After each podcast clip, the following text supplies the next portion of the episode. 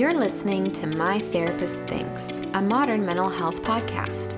We're your hosts, Andrea Bozia and Mary Beth Somich. We are licensed therapists with a passion for making therapy accessible, relatable, and relevant to your life. Let's get started. So, we were going to name today's episode How to Love Yourself, but it seemed a little cliche, so we went with Love Yourself, Damn It, instead. There's also a little irony in that title because we're going to get into how being hard on yourself and utilizing negative self talk can really get in the way of cultivating self compassion and self love. So, in discussing how to love yourself, I think maybe we should first start with how not to love yourself and then work backward a bit. And I want to start that with discussing negative self talk. We know you've heard it a million and one times, but the way you speak to yourself matters. Absolutely. You know that phrase of sticks and stones may break my bones, but words will never hurt me? Mm-hmm. That back in like grade school. Right. um, you know, I think this was probably a good pseudo defense mechanism that we were taught to remind ourselves, like, oh, if someone says something mean to you, it's okay. Um, pretend like it doesn't matter. But ultimately, it does matter because we can start ending up believing what that person is saying and then throwing those stones at ourselves, like saying those hurtful things to ourselves over and over again and not even realizing it. Yeah, definitely. And when I think about this, you know, when you say how you speak to yourself matters, I don't think there's many people that would disagree with that statement. It's obviously very important. Yet in my office, it's these same people who have extremely critical internal dialogues with themselves. And oftentimes they're not even aware of it. It's something I am pointing out to them. So when we say self talk, we're including the thoughts you're having that drive your emotions and your behaviors. So, for example, just to break it down a little bit further, negative self talk or thoughts that you're having in your mind might sound like, well, let's start with perfectionists. Ugh, I messed it up again. I never get anything right. That's a very common one for perfectionists, particularly. Or if you're a procrastinator, I'm so stupid and lazy. Why do I do this every time? And some of my anxious clients might say, you know, I'm going to mess it up and ruin everything like I always do. Maybe I just won't even start. And then they get into that procrastination spiral. Or my depressed clients who really internalize the thought of, I'm worthless. What's even the point? So I can't tell you the number of times that I will be sitting in session with a client, listening to their internal dialogue out loud, and I start calling them out on it to their surprise. And because often they don't even realize. Yeah, you know, I lovingly joke with my clients that I'm going to purchase a water gun. And then anytime that they bring up a part of their critical self talk in session, I'm just going to squirt them from across the room. Um, just like a little like jolt, like, oh, hey, this just happened. Um, and we always have a pretty good laugh about that because um, obviously I would never do that. But um, negative self talk can become so ingrained in one's internal dialogue that the person seriously does not even notice how mean it is anymore. Right. So, when we start mm-hmm. talking about changing one's negative self talk through cognitive restructuring or kind of processing through where these thoughts began, there can often be some pushback.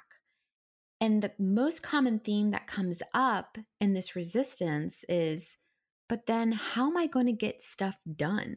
Isn't that funny? Because those examples I gave were the perfectionists and the procrastinators and the anxious clients and the depressed clients. And none of those are really productive states mm-hmm. to be in. Yet that's the underlying fear is how am I going to get stuff done? And it I think it's based in this myth that motivation comes through bullying yourself.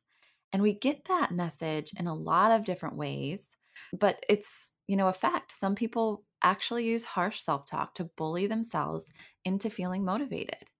And I think about growing up as a child and having some really harsh coaches that kind of use this mentality, mm-hmm. right? Cheer coaches. Um, I played field hockey, so field hockey coaches, and I see football coaches, basketball coaches doing this, motivating kids really harshly through negative language or even shaming language. And always saying, you know, you can do better, go harder. When this becomes your norm for motivation or sourcing it early on in childhood, it can really become something you carry with you and even punish yourself with. And then I think about some of my other clients, and maybe they weren't big into sports, but since I do so much family dynamic work and also try to think through a cultural lens with my clients, I've recognized that tough love parenting, that's more common in some specific cultures, can often cultivate this motivation through bullying mentality as well.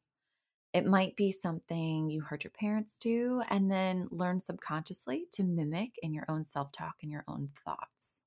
I don't know. Do you see that in some of your clients too? Yeah, absolutely. And I think there's a lot of fear around what would happen if I was kinder to myself. You know, would would mm-hmm. that be a sign of weakness or would other people interpret that as weakness within me if I was kinder to them when they were trying to get stuff done too? I think it makes a lot of sense to have resistance around that if you're so used to it. But what I remind people is that two people can get from point A to point B successfully.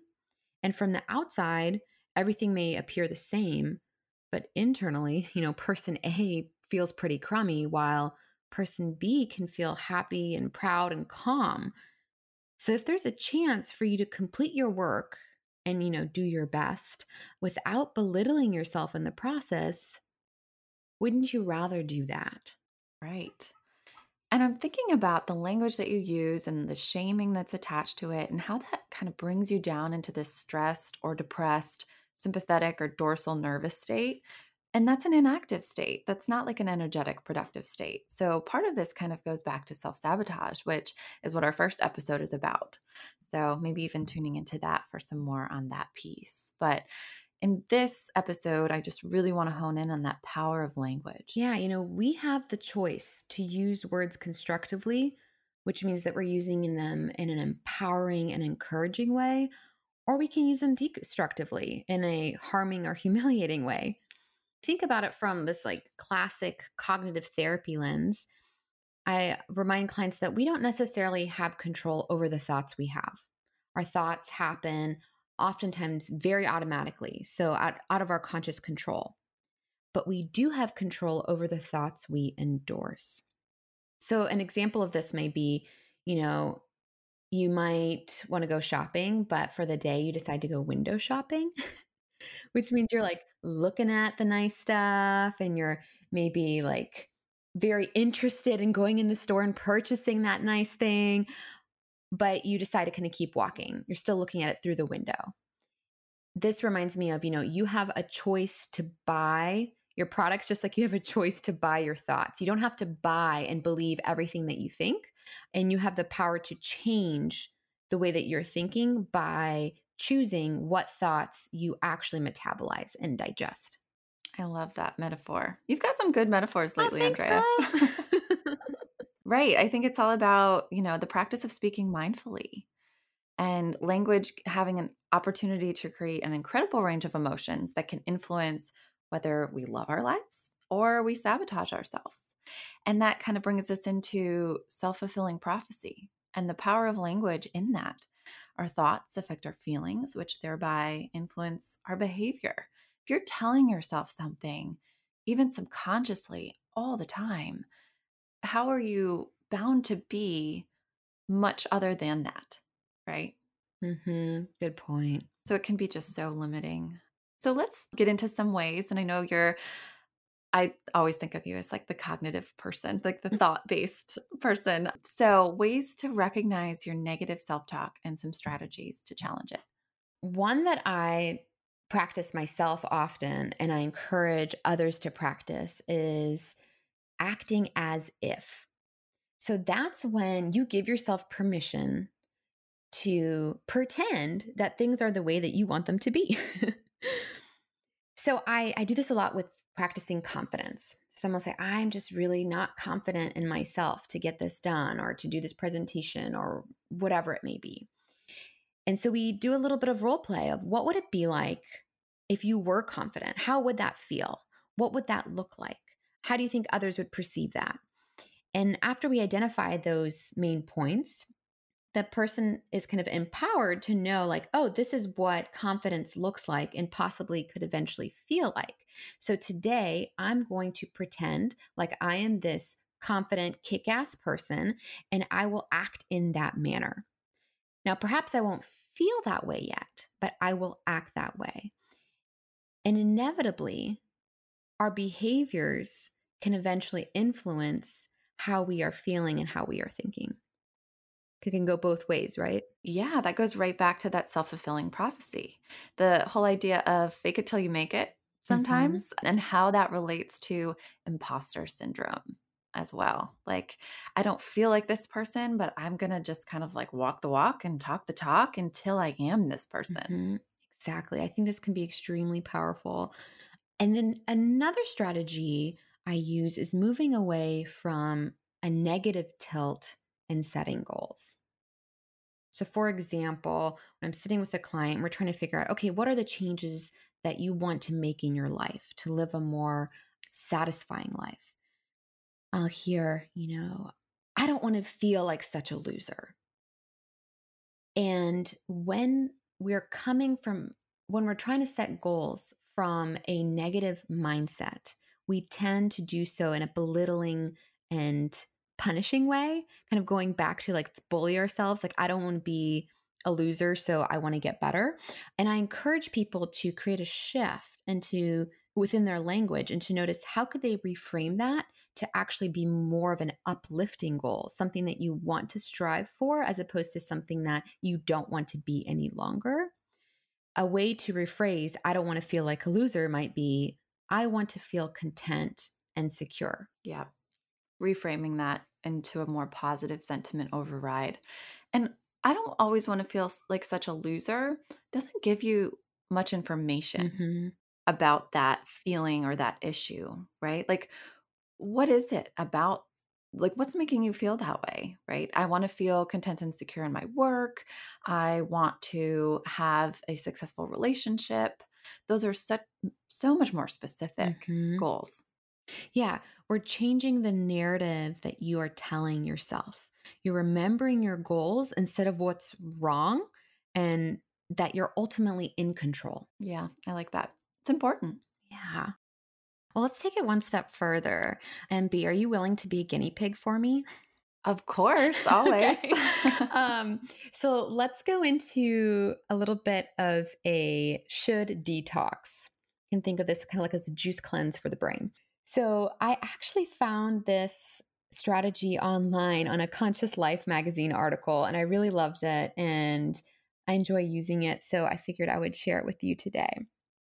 Okay, so the first thing um, that we'll do through the should detox is to pick something that you would like to do more often. I should really make more time to prioritize exercise. Okay, excellent. So now you've identified something that you want to change. But now let's replace that should with the word could. Okay, that's easy enough.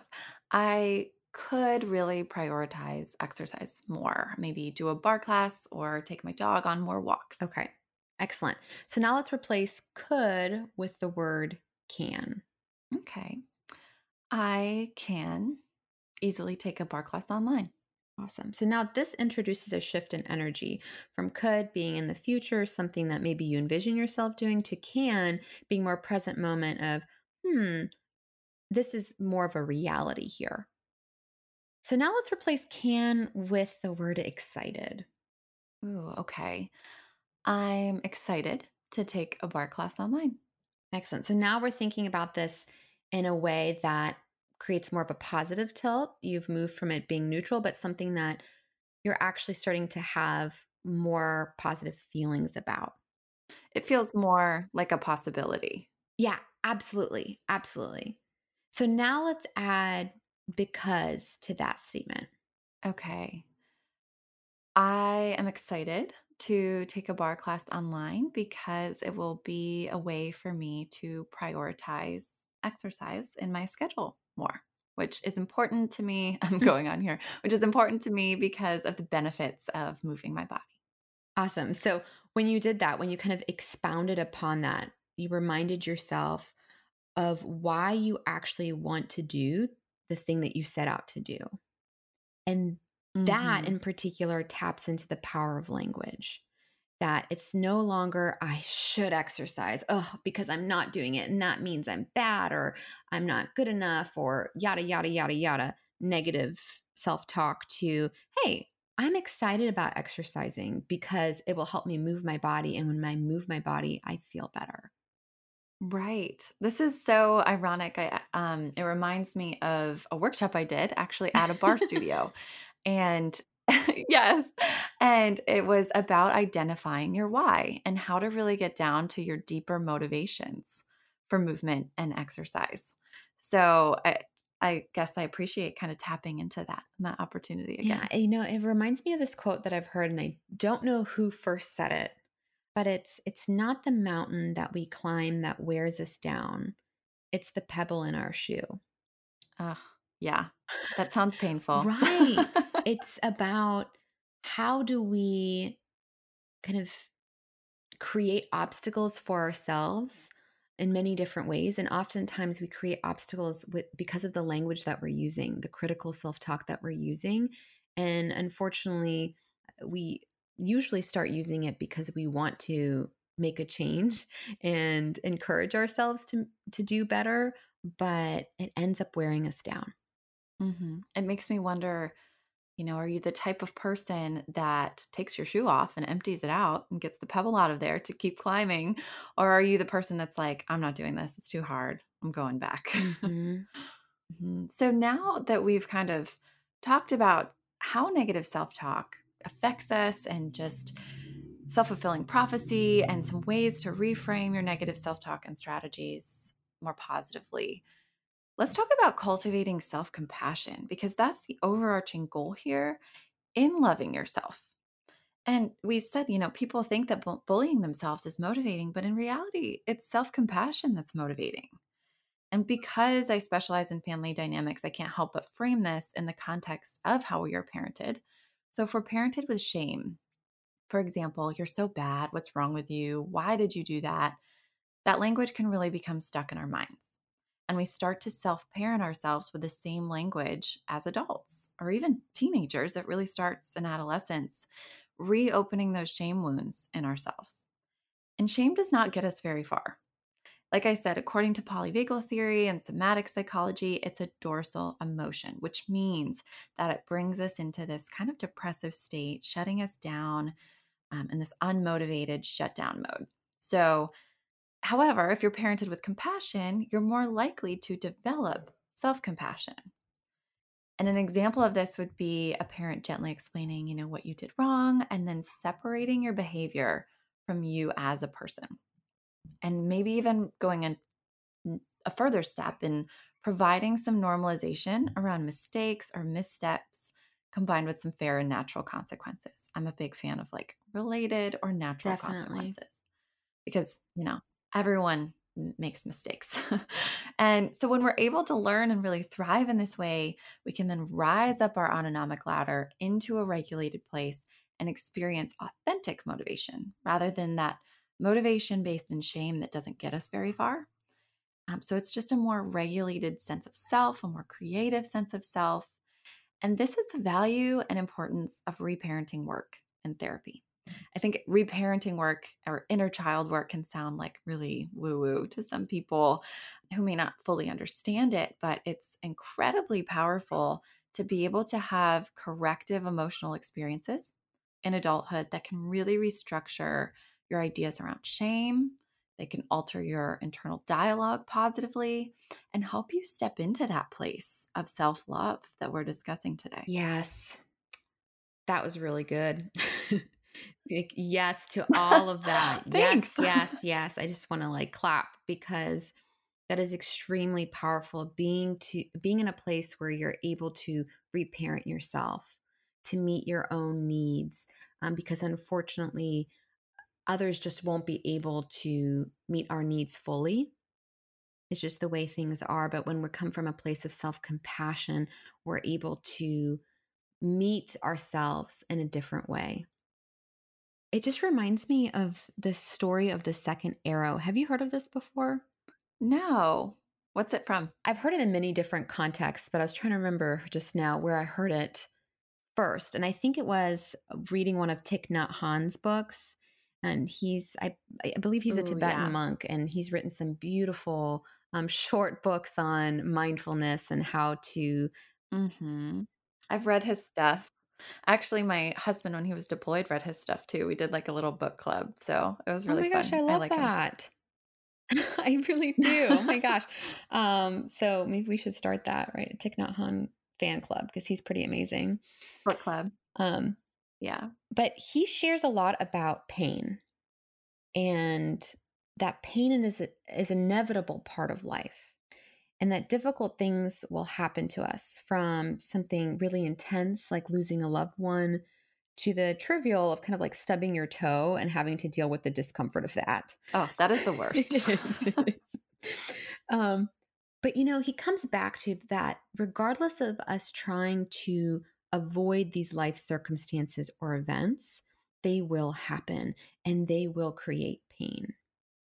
However, the amount that we suffer from this pain is dependent on how we perceive it and then how we interact with it.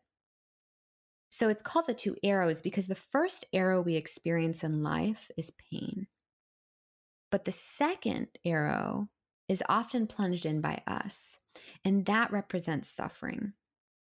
And ultimately, resistance to our pain leads to suffering. He is so wise. I know. I just like sit there in awe and I'm like, what did I just read? like yeah. It's like I've tried to discuss this, a similar concept in session with clients, like when it comes to anxiety and the idea of living a situation twice because you're so anxious about the thought that it could happen that you're putting yourself through that suffering before maybe it even has happened. So even if it does, you're living through that suffering twice. And so this really reminds me of those arrows, but he just puts it Mhm. beautifully. Absolutely. Um, I think that's a great point.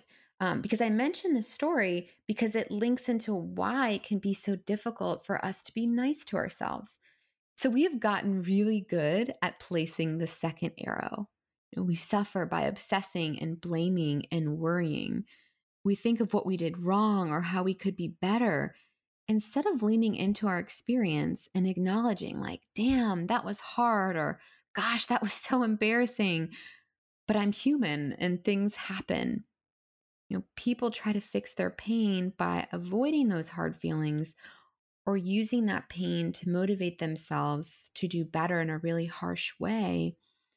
But ultimately, that will lead to self loathing because it does not create space for self acceptance. I think the thought of space is really important. When I was listening to your examples, like, damn, that was hard, or that was embarrassing, or, you know, I'm human and things happen. I've noticed even a shift in myself over years of doing my own therapeutic work. And, like, yeah, that's kind of how I talk to myself now. I'm like, okay, this was the fact, and it kind of sucks. And I, the, my feelings are totally valid and warranted. And that was embarrassing, or Mhm. "Oh, that was really hard, you know? Whereas I'm wondering if before and long ago, I might have been harder on myself and said, like, oh, why did you do Yeah. that? Like, you know? Um, and just how different those things are and those experiences are, and how much easier it is to get through the experience when you're kind of looking at it in a more objective and lens without all of that shame or guilt or any of it. Yeah. And acknowledging like we all get embarrassed at one point or another in our life. Yeah. It happens. But when we can look at it and say, oh, yeah, that was embarrassing, as opposed to getting down on ourselves for why that event happened, it provides some of that space that you had mentioned is so important. And I think when we have space, then we can move towards that self acceptance. And, you know, I, I know there can be resistance around that piece of acceptance because sometimes I think it's misunderstood as succumbing to a situation. Like if you were to accept what happened to you, that it means stagnation in one way or another, like you're just settling. But really, that's not the definition of self acceptance at all. It is a radical form of self love and self compassion. It's being kind to yourself. It's about adding more to your life. It's about stepping away from controlling the experience. And I actually have a blog post up on this and a similar topic talking about self acceptance for self improvement. If you're interested, you can check that out. Yeah, I need to check that out because that's a beautiful description of self acceptance. Thanks. I mean, I think it's it's helped me personally um, grow in that area in my life, and I think it's helped other people create a shift of like, oh, it's okay to love yourself. Like that's not a bad thing. Right. I think some people might even associate it to like narcissism or things like that. And it's so, it's so not, not at all. And Dr. Germer, I don't know if I'm pronouncing his name correctly, but that's how I say it in my head. Um, he wrote a book called The Mindful Path to Self Compassion. And I've really enjoyed using this book as a tool through my personal work and through my work with clients. So if uh, anyone listening is interested in kind of learning more about how to cultivate self compassion, that's a great place to start. In concluding, we want you to recognize that loving yourself may not be something you just wake up doing every day right now, because it really is just that a path, a mindful path to self compassion. So it can be something that you wake up and do in the future through the cultivation of that self love.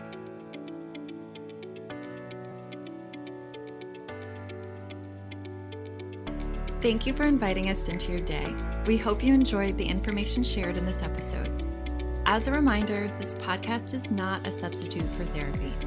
We encourage you to reach out to a licensed mental health professional to support you in continued growth. Be sure to subscribe to be the first to know when new episodes launch, to rate and review us on iTunes, and follow us on Instagram at ABC Therapy and at Your Journey Through.